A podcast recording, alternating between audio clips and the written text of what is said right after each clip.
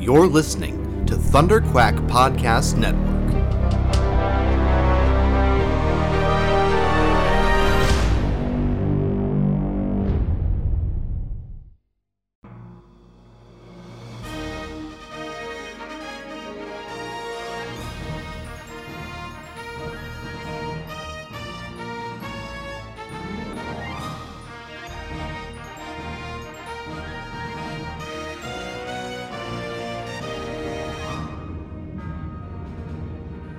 Broadcasting from a hidden rebel fortress long forgotten since the days of the Clone Wars, Commanders Michael Cohen, Matthew Krenke, and their daring crew lead a rebel cell dedicated to bringing you stories of adventure and excitement from across the galaxy.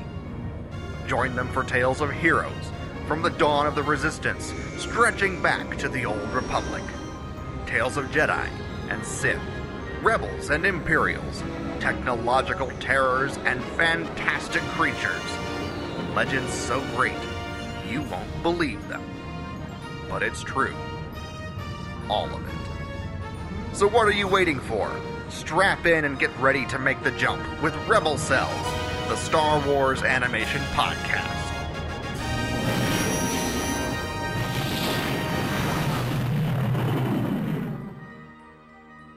Hello and welcome back to Rebel Cells, the Star Wars animation podcast for our Forces of Destiny recap. I'm your host, Cassie Scutch, and today we're going to be talking about Season 1, Episode 12 of Forces of Destiny, titled The Starfighter Stunt. Usually, right about now, I would be saying it's time to get into a little bit of news, but as was stated this week on the Star Wars show, it is a slow news week for us Star Wars fans, and while there were a couple rumors that kind of had been going around, there was not really anything with substantial enough evidence that I feel like I really have a place to talk about it and that it's really that probable. There was a tweet sent at John Boyega where somebody was telling him that, oh, we need you to be awesome in this next episode, and maybe wield a lightsaber, and John Boyega replied, and I think a lot of people took that as him saying that he's going to be wielding a lightsaber, but I think he was more replying to the you gotta be awesome part. And then also a couple people have been talking about the possibility that Matt Smith may be playing a young Palpatine, which could be interesting, but there's also no evidence of that other than just appearance alone. And so this is going to be a little bit shorter of an episode just because of this. I feel like I've been having shorter episodes lately. Our news has been lulled down a little bit, and I think that is an indication that we are about to get some big news in the coming weeks. So fingers crossed for that. I also want to apologize because my episodes have been coming out later and later. I was traveling again last week. This last month I've been traveling a lot. And if you're subscribed to our Patreon and you kind of heard my first little talk with Mike when I first started at Thunder Quack, you know that I am a dancer. And it being October, November, going into December, it is Nutcracker time, which if you know anything about ballet is super stressful, and I'm super busy. And so there's just been a little bit of scheduling conflict, but I'm dedicated to being here and dedicated to being on the podcast and doing these episodes, but it is not always given the proper time to do so. So just working that out in my schedule has been a little difficult, especially with traveling lately. I'm hoping to kind of get back on schedule a little bit, but I'd like to apologize for being later and later as of late. And like as I said, we don't really have a whole ton to talk about this week with news. I kind of already addressed a couple of the rumors very quickly, very slowly. Don't want to talk too much about them because they are, as I said, rumors. So we're gonna go ahead and get into the episode, the Starfighter Stunt. Calculate the jump, Chop.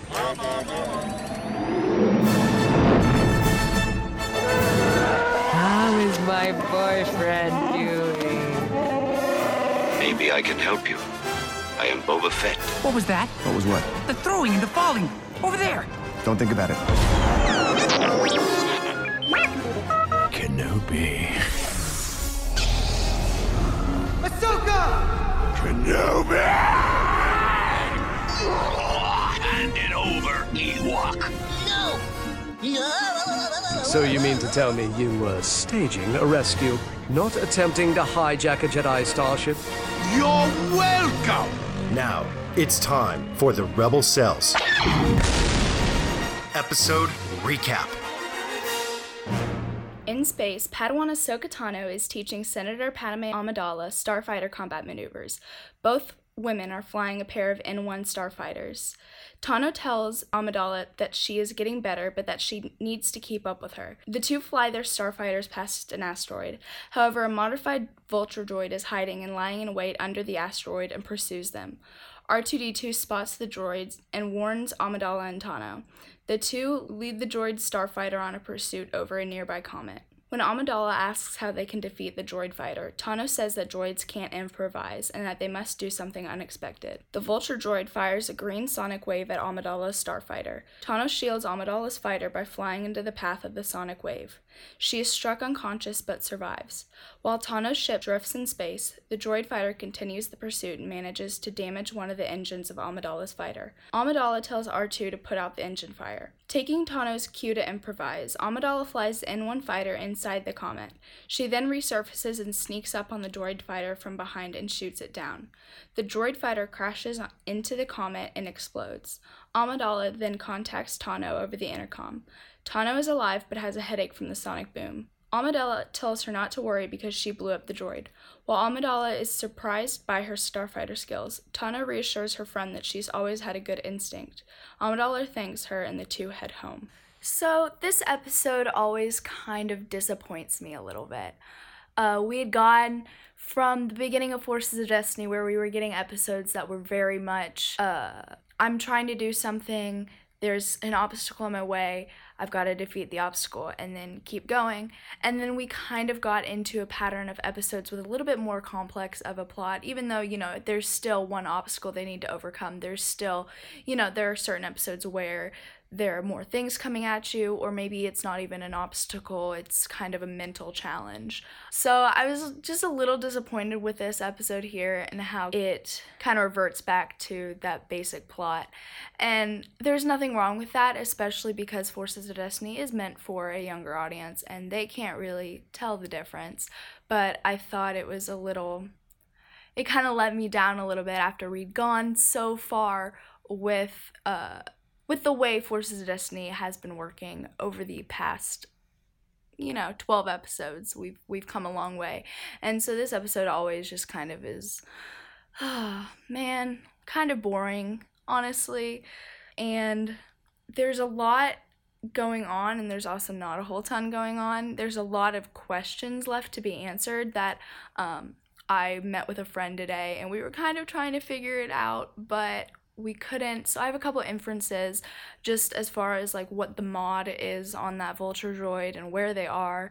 So we can talk a little bit about that. But even with this episode, I couldn't find kind of an overall theme or message. I'm sure you can come through it and think about maybe like learn how to improvise. But I feel like that's too on the nose. And I feel like Forces of Destiny does better than that, but maybe that goes along with the basic plot that we have for this episode, is that we're kind of getting that really easy, really just put out there straight for everybody to learn kind of messaging.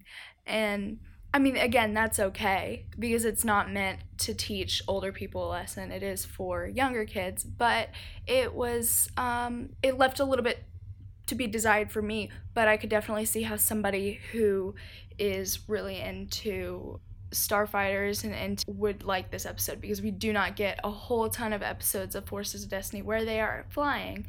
And it was really cool to see the Naboo fighters, because we don't really get to see those throughout the Clone Wars. We get to see them in episode 1 and episode 2 briefly, but never in this animated form or not often in this animated form. I can't say never because I would have to go frame by frame through the Clone Wars, and I'm sure I'm leaving out something.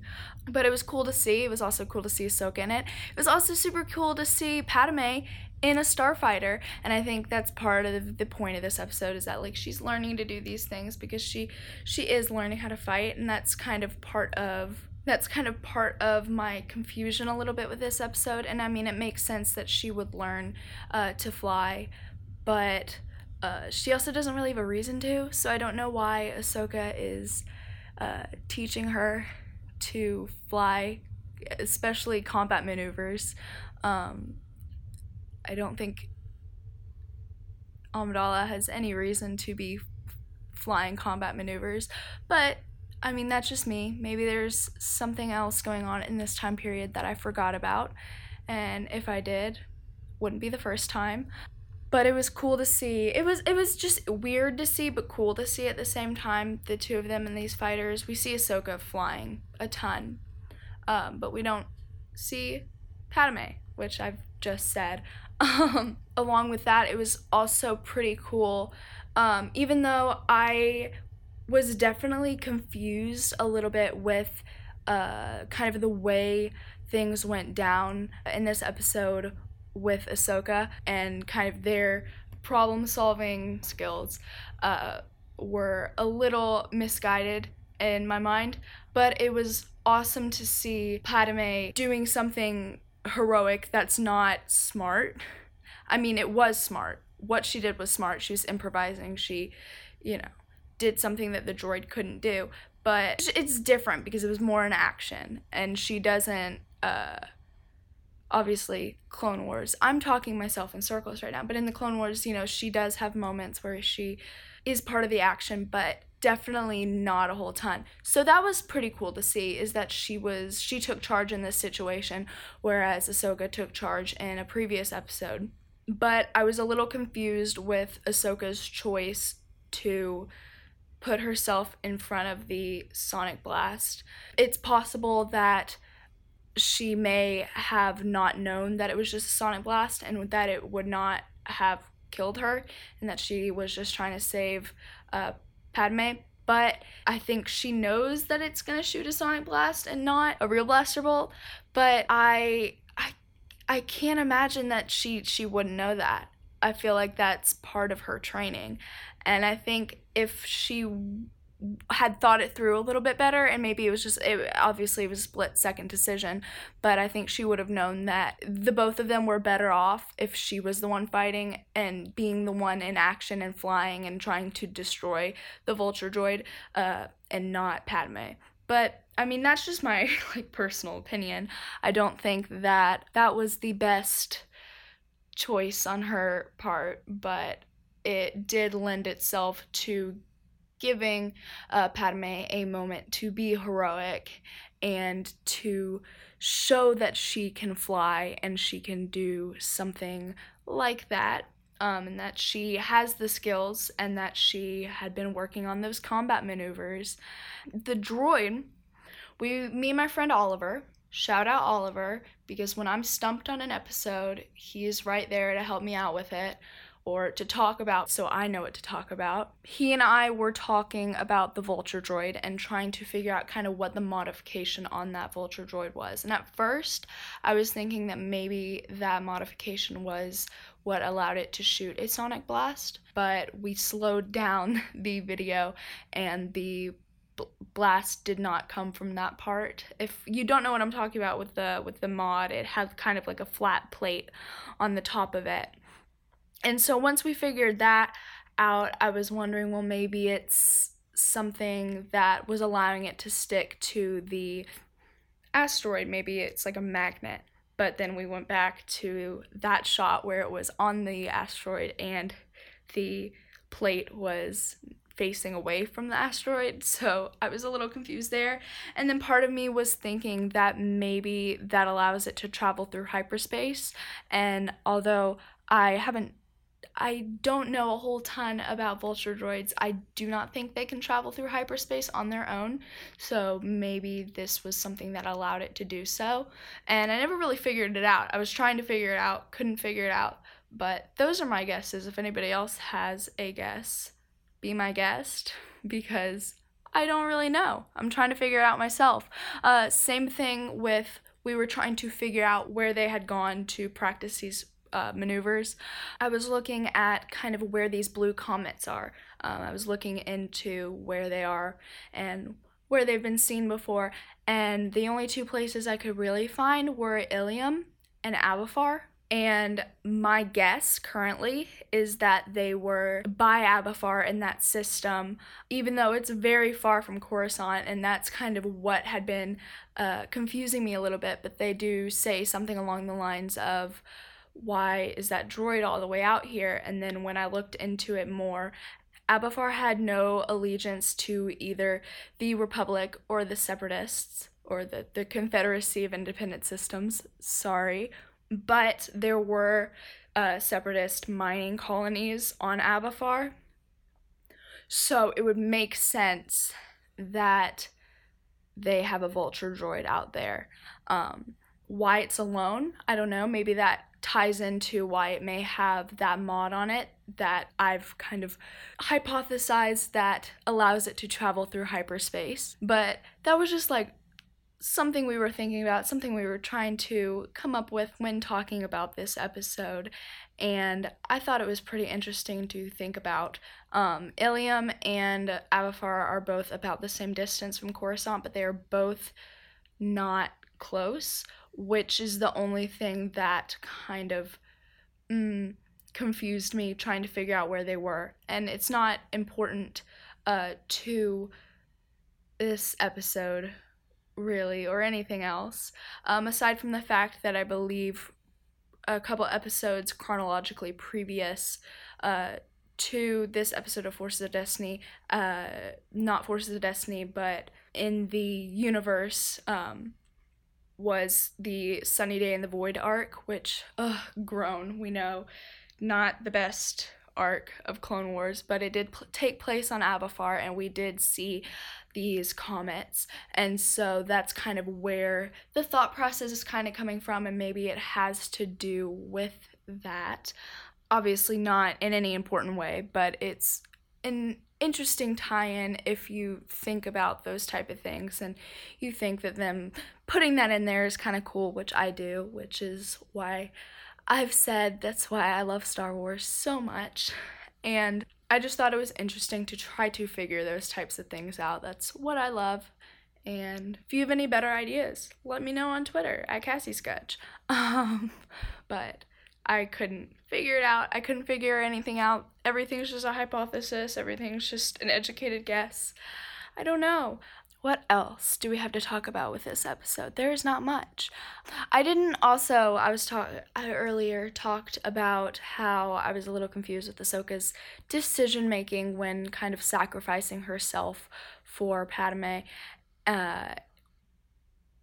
which I also kind of forgot to mention that I do understand that that's kind of what she has been taught as a Jedi and growing up, and so that may have played into everything a little bit, and I don't know if this episode takes place before or after the episode where it's kind of revealed to us that Ahsoka does know that Padme and Anakin are together, but I do believe that if it takes place after, that kind of would influence her to protect Padme a little bit more. But along with my kind of confusion with the decision making, I also didn't really understand why they weren't actively really trying to shoot at the vulture droid. They were kind of just scramming. They weren't really doing anything. I thought it would have made a lot more sense if one of them was going to distract it while the other one was shooting at it, but that wouldn't have made for a very good chance to improvise, so whatever the deal is with that, I don't know. Again, not the best episode, not the worst one, just kind of in the middle.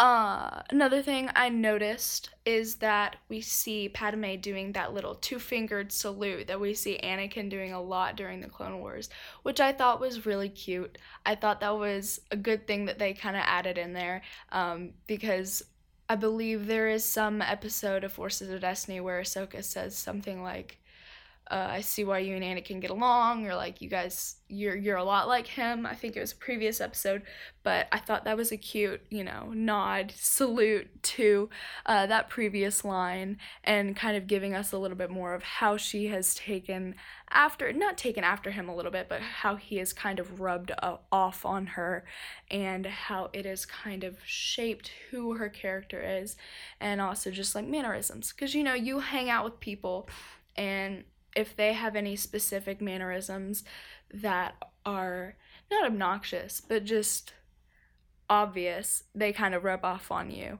And so that's obviously one of them. And I just thought that was a cute thing that they added in there.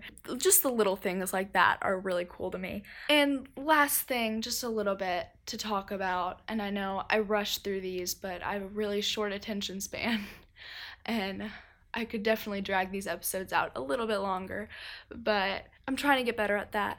Failing a little bit, but I'm trying.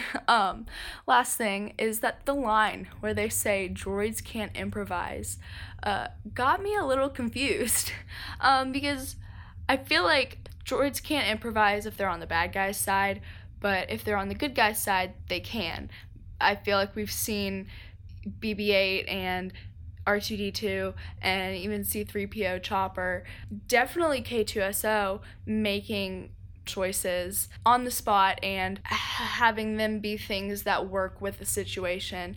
And so I kind of was laughing a little bit with that, because R2 was obviously in the droid slot on Padmé's Starfighter, and I was like, I wonder if he's sitting there like, what are you talking about, lady? But I felt kind of bad for him, and I think that's just totally kind of what happens when you're writing with a good guy and a bad guy, is that you're gonna make the good guys better than the bad guys. It's why stormtroopers can't shoot. I don't know, I thought that was a little false. I was a little confused at that, and as you guys know, I tend to scroll through the comments a little bit to see what other people think, and I wasn't alone in my thought process with that, but I think that for the purpose of Forces of Destiny, it totally made sense, and I think that for the purpose of the lesson that they were trying to teach, it made sense, but I don't see how that's really applicable to real life situations, because I think other people obviously know how to improvise, and I don't think little girls are ever going to be up against a robot unless the AI apocalypse goes down in the next 15 years, but I'm fingers crossed that's not gonna happen. And so this episode was just a little bit of a miss for me. I still enjoyed it. It was still an interesting one to watch. Obviously, I love anything that we get to see Ahsoka in, anything we get to see Padmé in, and that's kind of just where I stand with this episode, is that it was alright. Didn't hate it, didn't love it, had its ups, had its downs. I thought that this was definitely one of the most visually fantastic episodes of Forces of Destiny that we've had so far. I know the opening shot with that comet with the blue ion trail was super cool, and that was the first thing I saw. I was like, that opening shot is so dope, and I love that. And even, with the sonic blast, it looked really good. It looked really cool. Not like most things that we've seen in Forces of Destiny so far. I think they started amping up the animation and the kind of visual stylings with this episode, which I appreciate, which I like. Super cool for me, super cool for everybody, obviously. And so I liked that. It was cool to see. It was, it definitely made this episode much more fun to watch than I think it would have been had the animation for this episode been, you know, how it was in the beginning of Forces of Destiny. Not saying that it was bad back then, but I'm saying that this episode was exceptionally good. Don't want to bash anybody. Want everybody to be happy. We're all going to be a good, happy Star Wars family. But that's really all I have to talk about this week. We didn't really have a whole ton to add to our spiderweb. We had a little bit of a lesson, but not really. We kind of had like the deleted, no, we didn't really have a deleted scene. It was just, it was okay. But thank you guys for listening, and as always, you can stay up to date on all the latest in Star Wars animation news by heading to rebelcells.com. You can also follow us on Facebook at facebook.com/rebelspodcast and on Twitter at rebelspodcast. You can also follow me on Twitter at Cassie Scutch, that's CassieScutch. And of course, we're part of the Thunder Quack Network. Head to thunderquack.com to check out all the other podcasts in the network.